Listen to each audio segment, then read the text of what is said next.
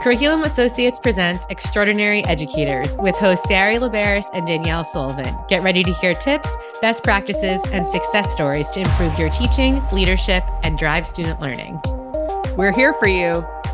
Hey there. Welcome to the Extraordinary Educator Podcast. I'm Danielle. And I'm Sari, and we're so excited to share our conversation with Extraordinary Educator Class of 2023 Presley in Mississippi. And it's so great. She's so excited to be part of our new class and really helpful just breaking strategies down on how to engage first graders. I mean, do you remember what it's like to teach first grade? I do, and it's not easy. It's it's no. you know they're really diving into the content, and she shares just so many ways, like small, teeny, t- uh, tiny changes, free of charge, that you can make to really build that community and trust with your students to then facilitate more engaging lessons and and best practices and things like that. So we hope you enjoy our conversation with Presley, as you know that we did. So here we go. We are so excited to have with us today extraordinary educator, part of the 2023 class, Presley Seal. Presley, welcome. Thank you so much for being here. Hi, thank you. I'm so excited to be here. If you can just start by introducing yourself to our listeners, please, that would be great. Okay, um, my name is Presley Seal. I am a first grade teacher in Poplarville, Mississippi. I have been teaching first grade for three years, and I taught kindergarten inclusion for half a year right before COVID. Welcome to, first off, congratulations again. Welcome to the class of 2023 Extraordinary Educator. Whoop, whoop. So, you work with little people, you work with first graders. Mm-hmm share some ways that you help those first graders stay engaged, stay with you no matter what time of the school year it is. So every day, like you have to know what you have planned and just honestly, basically, I feel like I'm putting on a show every day. I call it the Miss Seal show in my classroom.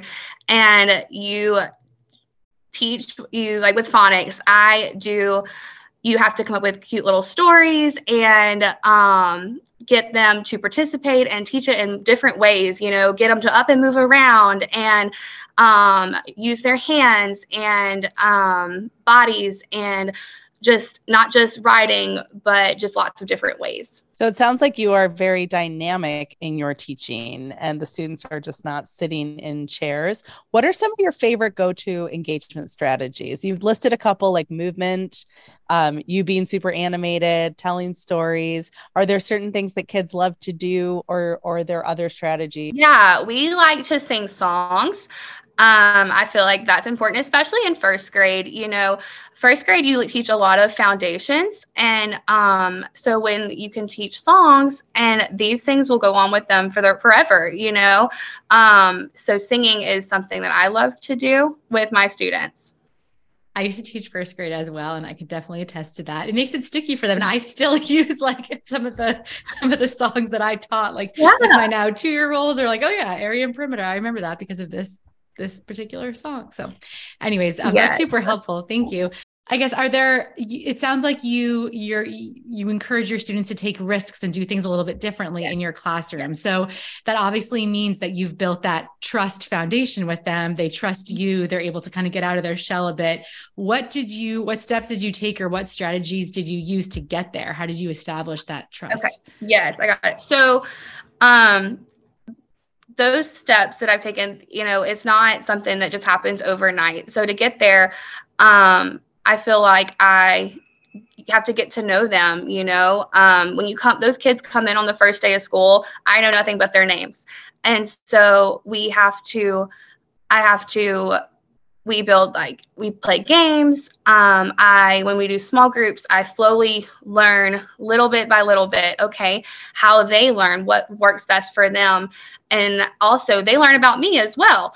And um, so just as the weeks go on and the days as we are learning together because they're not only learning from me i'm learning from them what strategies they like to use and things. Um, I feel like we get trusted. We learn to trust one another. And um, now I feel like as the months have gone on, you know, the beginning of the year, that kind of takes time. And all of a sudden now it's December and I feel like, I feel like time's a big thing, but just asking questions about each other, um, being respectful to one another I feel like respect is a big thing between teachers and students. Even at this age, I don't teach middle or high school, but I can imagine, I'm sure at that age, that's a big thing. But even with, like I said, my six year olds, respect is a big thing too. I know from talking with many educators and you, what you just shared is so true building those relationships making sure that those students are trusting you starting from that from day one like you just know their name and then and then you start to work and really build that classroom culture of trust and mm-hmm. understanding I hear a lot. I've shared student interest surveys. Um, a lot of times, teachers do bulletin boards is there something that's more your brand or your your passion of ways that kids know they feel included in your classroom do you have a special bulletin board that you use student questionnaires or or what's your go-to strategy to really help build that trust i feel like just the way we interact with one another and just the way that we communicate. I feel like I love to know like what they like to do after school. And as the year goes on, like I go to their events. Like I went and watched some of my little my students, my girl students go dance the other day at a um thing. So just being involved after school too, if you know, with parent permission. Um and in my classroom, like I do have like I know a lot of teachers have like a birthday thing. They love looking at their birthdays on the wall. I put up their artwork all around the classroom. Um pictures of us if we, you know we take class pictures i have a few of those and just trying to make the classroom feel like this is their classroom too. I don't call it my classroom it's our classroom. Um, and just so they know that this is their home away from home too and you know refer to as okay our class family.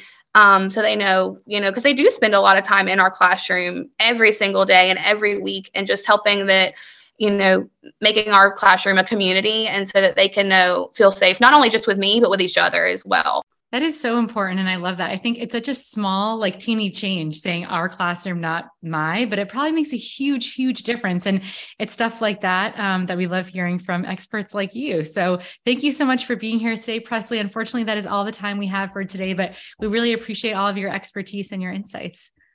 I will thank y'all so much for having me. Of course. So that is it for today's episode. You can leave us a review where you listen to podcasts as it really helps us reach more educators like you. Follow us on Twitter at Curriculum Assoc and on Instagram at My iReady. If you have feedback, a topic of interest, or want to be a guest, email extraordinaryeducators at cainc.com. This is about you. We're here for you. So until next time, be you, be true, be extraordinary. The Extraordinary Educators podcast is produced by Curriculum Associates. Editing by Danielle Sullivan, social media by Atsity Hannon, guest booking by Sari Liberis, music by Mark Bernstein. This podcast is copyrighted material and intellectual property of Curriculum Associates. Be sure to follow us on Twitter at Curriculum Assoc and on Instagram at MyIReady and send your emails to extraordinaryeducators at cainc.com.